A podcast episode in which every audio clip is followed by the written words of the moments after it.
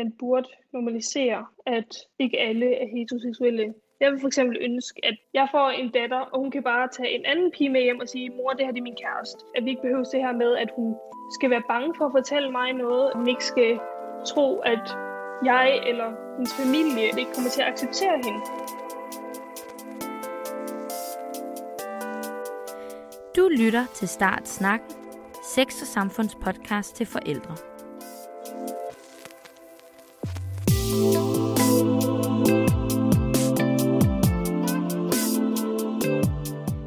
Mit navn er Emilie Håber, og det her er 17. afsnit af Startsnakken. I denne episode dykker vi ned i normer i folkeskolen og snakker om, hvilken rolle køn og seksualitet spiller i vores børns skolegang. I dette afsnit taler jeg med Michael Bjerring, der er lærerstuderende og ellers kendt som aktivist under sin drag-karakter Miss Privilege, og så taler jeg med Karoline på 16 år, som netop er gået ud af folkeskolen. Velkommen til Startsnakken.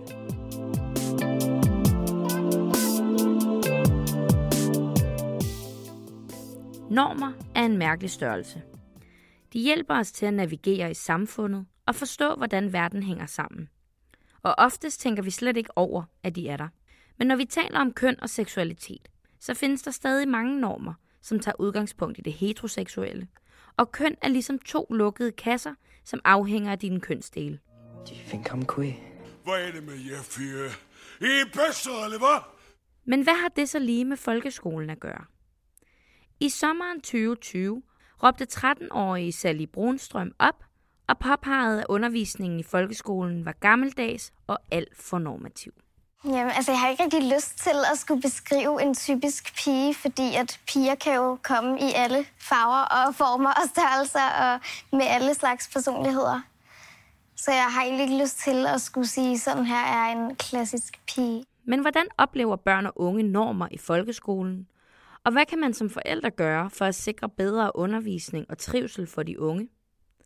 For Karoline på 16 år er det meget tydeligt, at normer kan være skadelige, hvis man ikke føler, at man passer ind. Jeg hedder Karoline, og jeg er 16 år, og jeg skal til at gå i 1. G.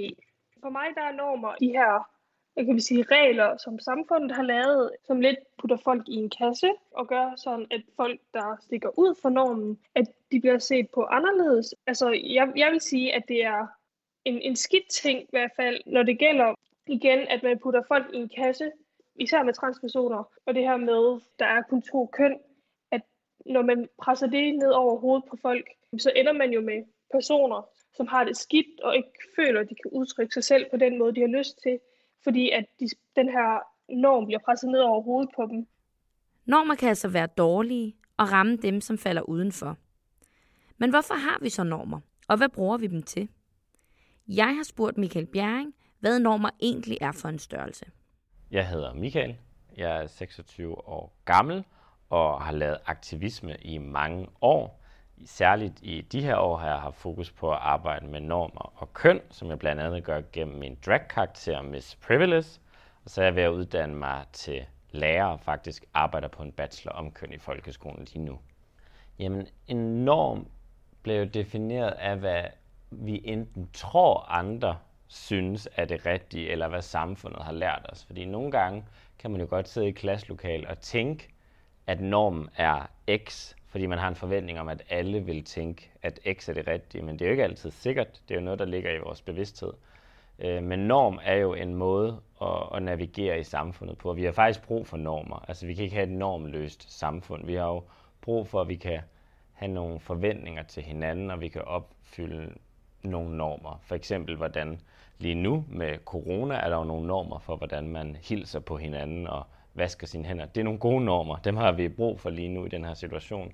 Øh, men andre gange er vi også nødt til at være kritiske over for de normer, fordi nogle gange kan normer begrænse en vis del af befolkningen, eller mange i befolkningen.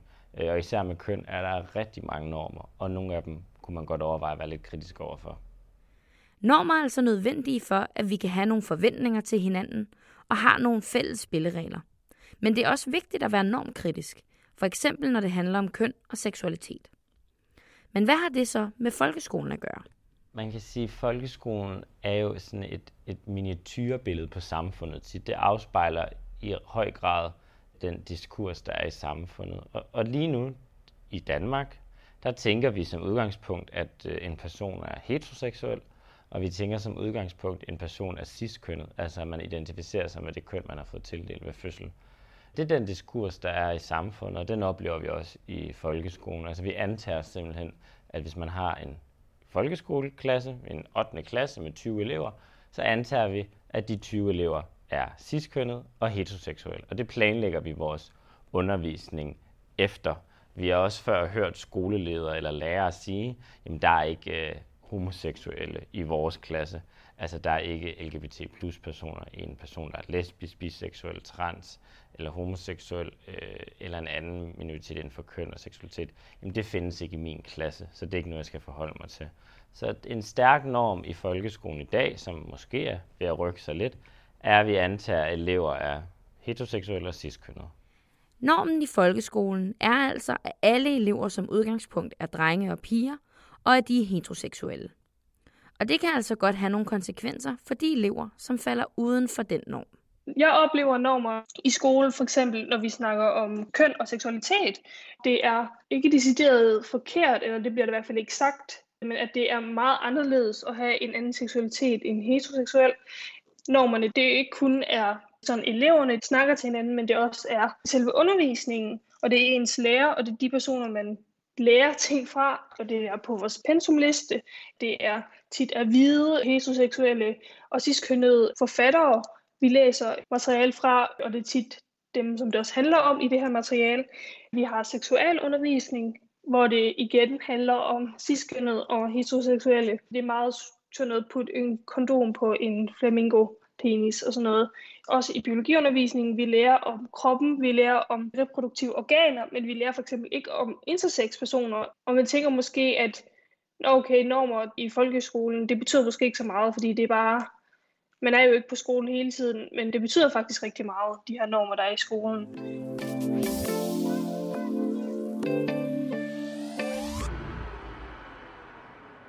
Normerne kan altså komme til udtryk gennem undervisningen og i det materiale, som lærerne bruger. Men man kan også som elev føle sig udenfor eller klemt, hvis man ikke passer ind, når man skal deles op, for eksempel i drenge og piger. Jamen, når vi har den her antagelse, at vi tænker, det er norm igen, vi tænker måske, at det er det, og vi tænker, at vores kollegaer også tænker det, og så lige pludselig bliver det en, øh, en sandhed, som vi hjælper med at opretholde. Jamen, I den her klasse, der er alle ciskønnede heteroseksuelle. Jamen, hvis man så skal tage udgangspunkt i den enkelte elev, det lærer vi jo på læreruddannelsen, det skal vi, så prøver vi selvfølgelig at tage udgangspunkt i den enkelte elev, men vi har jo stadig nogle antagelser om, hvem de elever er, vi har nogle normer. Så på den måde bliver vi måske også med til at opretholde forestillingen om, at man er heteroseksuel og ciskønnet ved at planlægge sin undervisning, og ved at vælge materialer og ved at dele eleverne op på en særlig måde. Jeg har for eksempel oplevet, at der har været konflikter på nogle udskolingsklasser, hvor de har skrevet på lejretur, og hvor der faktisk har været en elev, der ikke har været ciskønnet og heteroseksuel. En elev, der for eksempel har været non-binær, altså ikke identificeret som mand eller kvinde, eller en elev, der har været trans, for eksempel trans kvinde, det vil sige tildelt mand ved fødsel, men oplever sig selv og identificerer sig som kvinde. Og den person ville jo gerne med pigerne, fordi det var opdelt i drenge og piger, så personen ville jo gerne med pigerne, fordi personen var en transpige, øh, men fik ikke lov til det, fordi skolen havde nogle meget faste normer om, at det er opdelt i dreng og pige, og fordi du er tildelt dreng ved fødsel, så skal du med drengene på lejretur. Så, så de her meget faste normer og forestillinger om, hvordan eleverne opfatter sig selv, kan jo ende med at få nogle elever i klemme, og også generelt begrænse, øh, hvor nemt er det egentlig at trives i den danske folkeskole som LGBT plus person. Men normer kommer ikke kun til udtryk i skolens faste rammer. De bliver i lige så høj grad synlige i den måde både elever og lærere taler på. På min skole havde der været noget med, at man brugte gay som et skældsord, eller man brugte sådan et, ej, det er bare så gay det der. Men lærerne, de har, kan godt have det her øh, syn med, at når der er en elever, der stikker uden for normen, så kan de godt finde på at lave, de synes nok selv, at det er harmløse jokes. Men altså, de her harmløse jokes, som lærere for eksempel godt kan finde på at lave, det lærer eleverne jo også. Og de her harmløse jokes, de er altså ikke harmløse, og det kan virkelig hurtigt udvikle sig til sådan direkte vold eller verbal vold osv. Konkrete eksempler for lærer, det har mest været sådan noget med, at der er en mand og en kvinde. Det er to køn, og det er lidt bøsset og sådan nogle ting, som virkelig skaber nogle skadelige stereotyper om øh, folk, der ikke ligger inden for den her norm. Jeg er ikke transperson, men jeg synes, at det var vildt ubehageligt at sidde som elev og høre ens lærer lære de andre elever de her harmløse jokes og sidde og gøre grin med folk. Og der kunne lige så godt have siddet en transperson i min klasse, imens min lærer havde lavet sådan en joke. Og når lærerne de laver sådan nogle jokes, så er det mange elever, der hurtigt tager fat i den og tænker, okay, det er sjovt at joke om, og det er sjovt at sige ud i rummet, uden at rent faktisk er klar over, om der sidder en i rummet, der for eksempel er transperson, eller sidder en i rummet, som kan blive ked af, at den her joke, eller deres seksualitet bliver lavet til en øh, joke, som alle griner af. Jamen det, der er enormt ærgerligt, hvis lærere gør, det er, hvis de ligesom faciliterer en særlig måde at være dreng og pige på. Altså, de er med til at opretholde en forventning om, at drenge skal bevæge sig og er sportslige og kan ikke koncentrere sig længe. Så drenge skal lave en ting i idræt, og piger skal lave en anden ting. Eller at når man holder fødselsdag, så er det opdelt efter køn, fordi kønnene kan ikke lege sammen. Det bliver for vildt. Eller drenge og piger kan ikke sove på værelse sammen, fordi så øh, kommer der enten konflikter, eller så øh, boller de bare med hinanden, og det må vi øh, sørge for, at de ikke gør.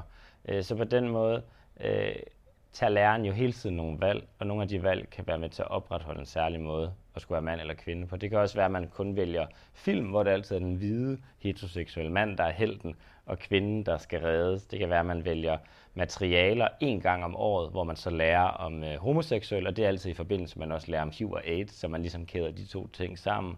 Og så bliver det et særligt tema på en uge ud af året, i stedet for at man mainstreamer LGBT. Det betyder, at man i alt sit materiale præsenterer elever for forskellige måder at identificere sig og udtrykke sig selv på. Så det vil jo være den bedre måde at gøre det, men det er desværre ikke altid sådan, man tager valg som lærer i den danske folkeskole. For vi er også bare et billede på de valg, man tager i samfundet generelt. Lærer kan altså være med til at skabe en kultur, hvor særligt LGBT plus personer kan føle sig udstillet og ikke accepteret i klassen, fordi man ikke passer ind i normen. Jeg har spurgt Michael, hvilke forudsætninger lærerne i de danske folkeskoler har for at tænke normkritisk og være mere inkluderende. Når vi kigger på køn og seksualitet og kønsidentitet, så er vi ekstremt dårligt klædt på. Altså man kan sige, at på læreruddannelsen er der jo et helt obligatorisk modul om tosprogede elever, hvor når man kigger på køn, når man i hvert fald ser læreruddannelsen i København, er det typisk 90 minutter på fire år, man får omkring køn. Så der er ikke balance mellem mængden af udfordringer, der er i folkeskolen, og manglen af viden om området, og så de redskaber, vi får på læreruddannelsen. Og det betyder jo, at rigtig mange lærere står ude i den danske folkeskole, og nogle gange kan være i tvivl om, hvad overhovedet forskellen er på køn og seksualitet. Noget, jeg har oplevet på flere skoler, at man for eksempel, bare fordi man var en dreng, der var feminin, ikke nødvendigvis var det samme som at være homoseksuel. Jeg oplevede også lærere, der var i tvivl, når en elev, der var født som dreng, sagde, at de gerne ville identificere sig som pige, så troede de, at det var fordi eleven var homoseksuel. Men eleven var formentlig trans. Øh, og det er jo nogle begreber, som er nemme for mig at sidde og navigere i, men jeg har også fuld forståelse for, at forældre og lærere jeg synes, det er svært, for vi talte heller ikke om transrettigheder, vi talte ikke om non-binære elever for 20 år siden. Så selvfølgelig er der nogle lærere, der ikke er op til speed, men der kan man jo tage et ansvar for at videre uddanne, efteruddanne sit personale. Man kan tage et ansvar for den enkelte skole. Og så kan man sige, at de fremtidens lærere, sådan nogen som mig, der er ved at blive færdiguddannet, at vi får markant bedre værktøjer til at arbejde med køn og normer, fordi det er en del af at skabe god undervisning, netop at skabe rammerne for alle elever at trygge. Og det har vi ikke redskaber til i dag. Viden om køn og seksualitet bliver altså ikke prioriteret, hverken i folkeskolen eller på læreruddannelserne. Men hvordan kan det så være? Måske skal vi tage et kig på samfundet og se, hvordan dansk LGBT plus historie har formet det til i dag.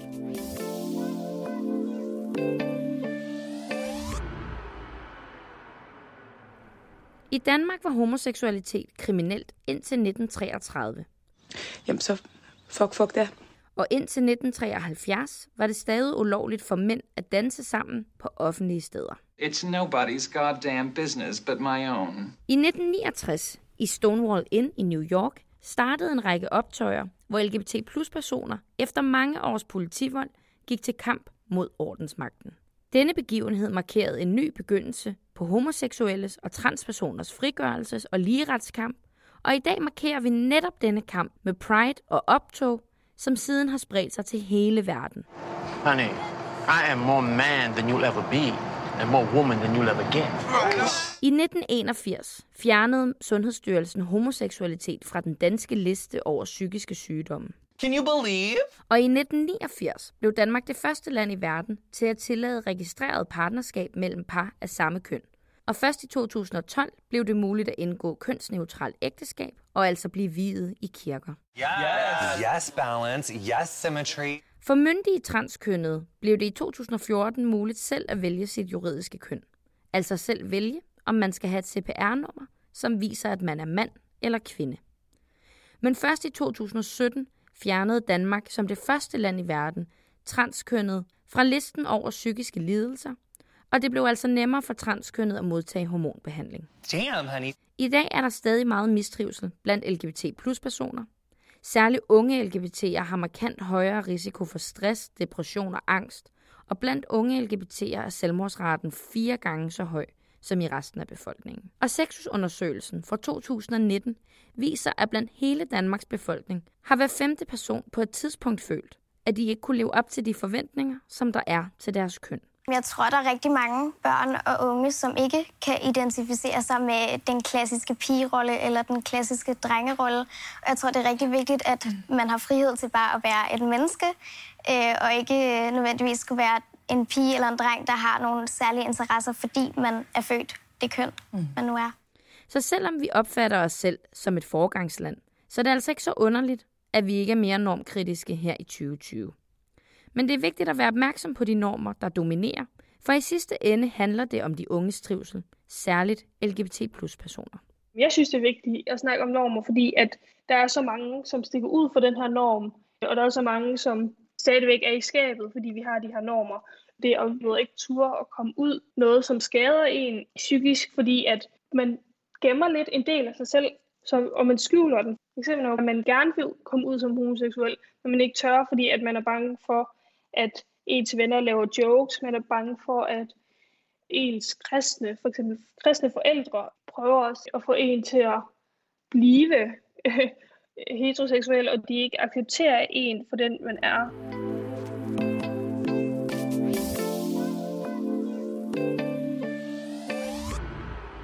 For Michael har normerne i folkeskolen også spillet en stor rolle for, hvordan det for ham var at gå i skole. Så jeg er selv øh, homoseksuel, og da jeg gik i folkeskole, oplevede jeg det ikke som trygt at, at dele min identitet med andre. Jeg tror egentlig, jeg fra 4. og 5. klasse godt vidste, at det var øh, drengene, jeg var interesseret i, og ikke pigerne.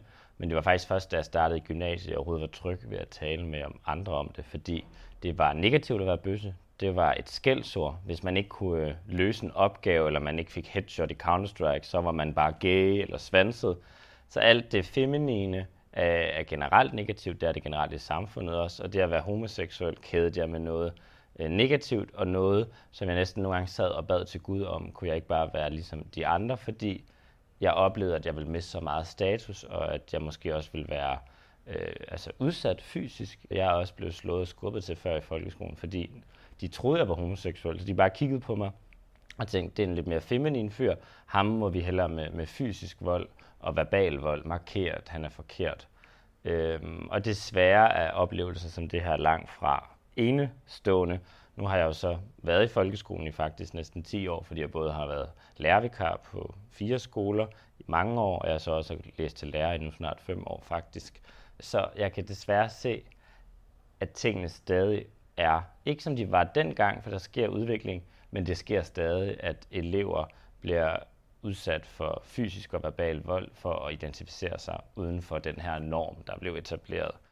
For Karoline kan det at falde uden for normen også være svært, fordi ens familie og venner stadig forventer, at man passer ind i en kasse. Jeg er øh, biseksuel, eller queer, jeg ved ikke, hvad for nogle labels jeg sådan er komfortabel med lige nu. Og det har jeg for eksempel ikke fortalt min mor, fordi for det første, jeg har ikke følt, at der har været et tidspunkt. Og så fordi jeg tror altid, at der, har, der er den her underliggende frygt om, at okay, men hun kommer ikke til at acceptere mig, når jeg fortæller hende det her. Jeg synes, det er svært at putte labels på, også fordi, at jeg er så forvirret. også fordi, at jeg synes mange ting, der kræver sådan samfundet, at vi putter labels på, fordi sådan er det. Enten så er du noget, eller så er du ikke. Altså igen det her med, det skal være binært. Enten er du noget, eller så er du ikke noget. Men altså seksualitet, det er jo et spektrum, og det, jeg synes i hvert fald, det er svært at stille mig et sted og sige, jeg er det her. Men jeg tror i hvert fald for min mor, jeg tror i hvert fald, det er nemmest for hende, hvis jeg giver et konkret begreb på, hvad jeg er, og så kan jeg så fortælle hende senere, når vi har snakket om det selvfølgelig, at det er svært at putte labels på, men at det er nemmest at kalde mig selv biseksuel. Ligesom Karoline er der mange unge, som i udskolingen bruger tid på at finde ud af at undersøge, hvem de er. Og her er normkritik ikke bare et redskab for LGBT plus personer, det kan faktisk gavne alle. Det at være kritiske over for normer, som jo tit har overlevet i generationer, kan være med til ikke kun at sætte en lille gruppe af LGBT plus elever fri, men faktisk støtte rigtig mange unge i deres identitetsdannelse at skabe rammerne for, at man kan finde sig selv, at man kan have de interesser, man vil have. Mange lærere kommer til at tage udgangspunkt i det, man kalder kønnede optagetheder. Det betyder sådan set bare, at man kigger på et barn og ser, hvad køn barnet har, og så konkluderer, hvad de er optaget af. De må være optaget af X, Y, Z. De må kunne lide den her farve. De må kunne lide undervisning på den her måde. De må trænge til den her form for omsorg. Og der er vi i virkeligheden nødt til at prøve at gå væk fra at kigge på de her kønnede optagetheder og kigge på hverdagserfaringerne. Hvad er det, de egentlig ønsker at lave? Hvad er det, der interesserer den enkelte elev? Hvad er det for nogle erfaringer, de har gjort sig? Hvordan kan vi bruge det til at lave et mangfoldigt klasserum, der tager udgangspunkt i den enkelte elev og skaber mulighed for, at man kan udtrykke sig og identificere, som man vil? Hele den her betegnelse rigtig mand og rigtig kvinde er enormt ødelæggende for vores unge, der egentlig også bruger folkeskolen ikke til kun at lære at regne, men også at finde sig selv ud og regne sig selv ud. Hvem er jeg egentlig? Hvem vil jeg gerne være? Hvad interesserer mig for? Så at være kritisk over for normer er egentlig en af de bedste gaver, vi kan give til vores unge, og give dem mulighed for at være i en folkeskole, hvor de kan udtrykke sig, som de vil. Ved at bryde med normerne, kan vi altså skabe bedre vilkår for vores børn og unge. Og for Karoline er det åbenlyst, hvad man for eksempel i skolen og undervisningen kan gøre. Vi skal have noget mere repræsentation som queer mennesker, fordi at de fjerner de her, de her skadelige stereotyper, som der bliver skabt om forskellige personer. Det åbner en masse muligheder, når du ser noget andet end de her skadelige stereotyper. Altså, det er rart at have noget at relatere til i skolen, så det hele ikke bliver sådan noget, Nå, jamen, det kan jeg ikke relatere til, fordi at jeg er overhovedet ikke sådan. Jeg synes ikke, at der bliver, overhovedet bliver nævnt noget om seksualitet på den måde, og hvis det bliver nævnt, så bliver det nævnt i en lidt sådan negativ eller så lidt, det skal vi ikke snakke om måde. Men der er mange gange, hvor jeg har følt, at okay, men nu har vi hørt om prinsessen blev forelsket i prinsessen. Nu har vi læst 30 forskellige noveller om det her, og nu kunne jeg faktisk godt tænke mig noget, hvor det hele ikke handler om en mand og en kvinde, som bliver kærester, eller hvad det nu er. Øhm, selvfølgelig er der noget, der skal være, at man ikke kan relatere til, men der skal helst også være noget, hvor man kan sige, okay, men det kan jeg relatere til, det interesserer jeg mig for, nu ved jeg et eller andet mere om mig selv, du kan forstå mig selv bedre.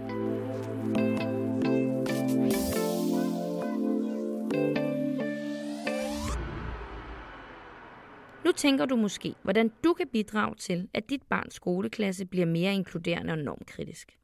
Men faktisk betyder ens rolle som forældre allerede en hel del.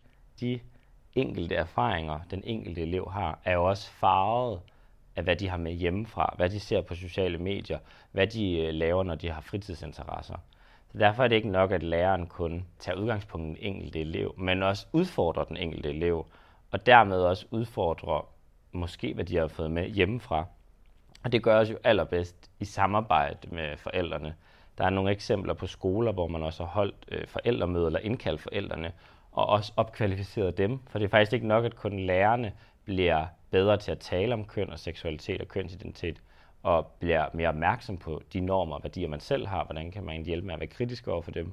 Det er også vigtigt at klæde forældrene på, for det nytter heller ikke noget at skabe det her trygge rum, øh, når man går i skole, og så kommer man hjem, og så bliver bøsse brugt som et skældsord ved spisebordet, eller man får at vide, at der er, der er kun to køn, der er ikke noget, der hedder transkøn eller non-binære øh, eller at en rigtig mand, han skal altså gøre det her, eller en rigtig pige ser sådan her ud.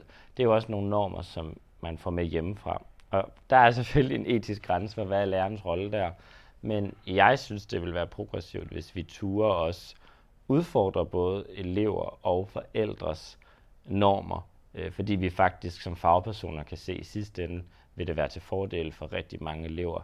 Så skolen og forældrene kan altså sammen være med til at rykke noget. Og for Karoline er det vigtigt, at det ikke kun sker derhjemme, men at skolen også bliver mere normkritisk. Det er altså 10 år af vores liv, i hvert fald i folkeskolen, det er 10 år af vores liv.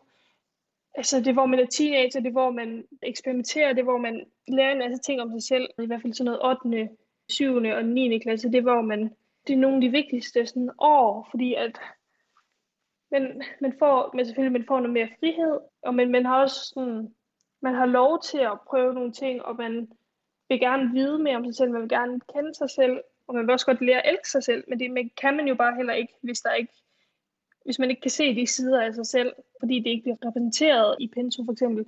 Man kan ikke lære at elske sig selv, hvis der bliver grint af det, eller hvis det bliver repræsenteret negativt, eller sådan lidt som noget, som er underligt eller mærkeligt, eller som man ikke skal snakke om, fordi at vi skal jo snakke om seksualitet og køn og så videre på et eller andet tidspunkt. Så er det bare lidt mærkeligt, at vi ikke snakker om det i den periode, hvor mange de gerne vil lære sig selv at kende, og de gerne vil vide mere om sig selv, og gerne vil lære at elske sig selv.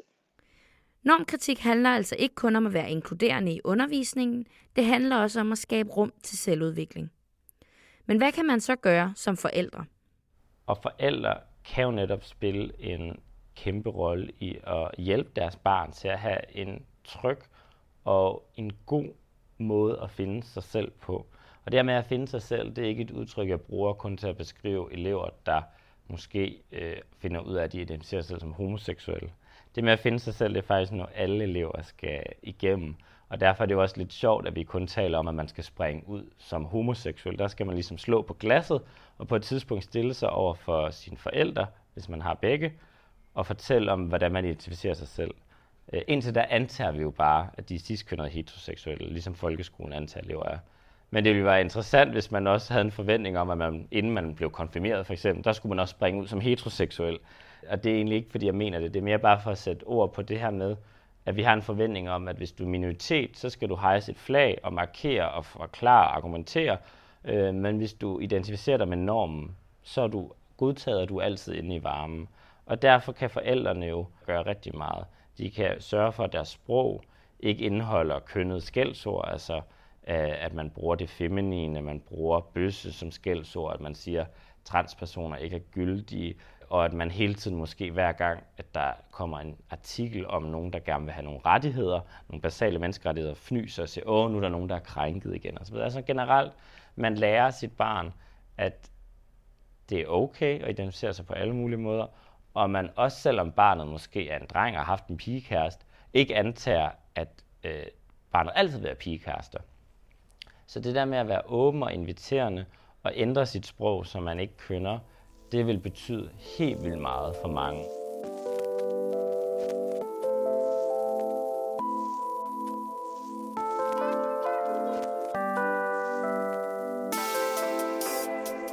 Normer i folkeskolen om køn og seksualitet påvirker altså både undervisningen, skolematerialer og det socialliv, der udspiller sig i klasserummet. Og selvom det særligt er LGBT plus personer, som bliver ramt af heteronormativitet og kønnet fordomme om drenge og piger, så kan alle børn og unge få gavn af en mere normkritisk tilværelse. Jeg har spurgt Michael Bjerring, hvad man som forældre skal være særligt opmærksom på, når vi taler om normer for køn og seksualitet. Det, der er en udfordring med at være motiveret for at arbejde med de her normer, det er, at det ofte sker, når der er en elev, som situationstræk træder udenfor.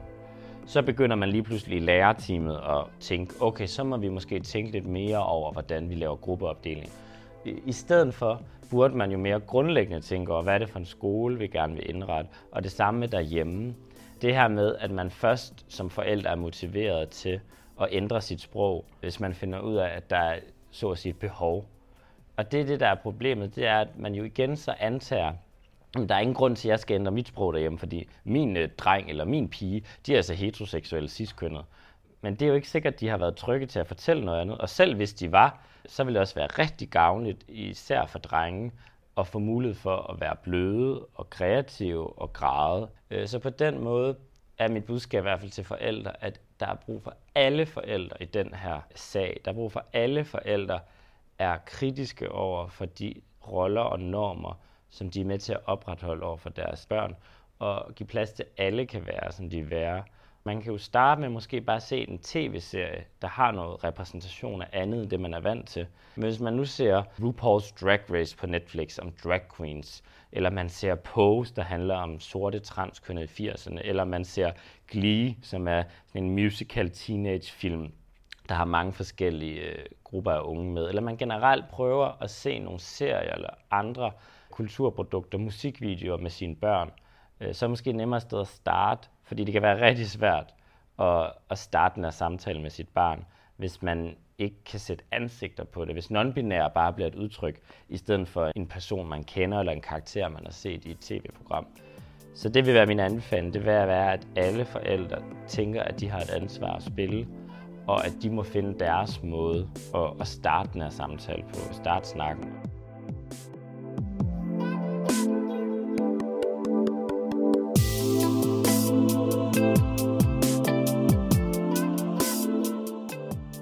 Du vil vide mere om diskrimination og trivsel blandt LGBT plus personer, og få tips til, hvad du selv kan gøre, kan du besøge Sex og Samfunds side killyournorms.dk. Du har lyttet til Start Snakken, Sex og Samfunds podcast til forældre. Mit navn er Emilie Håber. På redaktionen sidder Martin Johansen, og jinglen, som du lytter til lige nu, er produceret af musiker Simon Hu. Vi har i dette afsnit brugt klip fra filmene Beautiful Thing, Den eneste ene, Blinkende lygter, Car Wash, The Boys in the Band, serien Queer Eye og programmet TV2 God Aften Live. Tak fordi du lyttede med.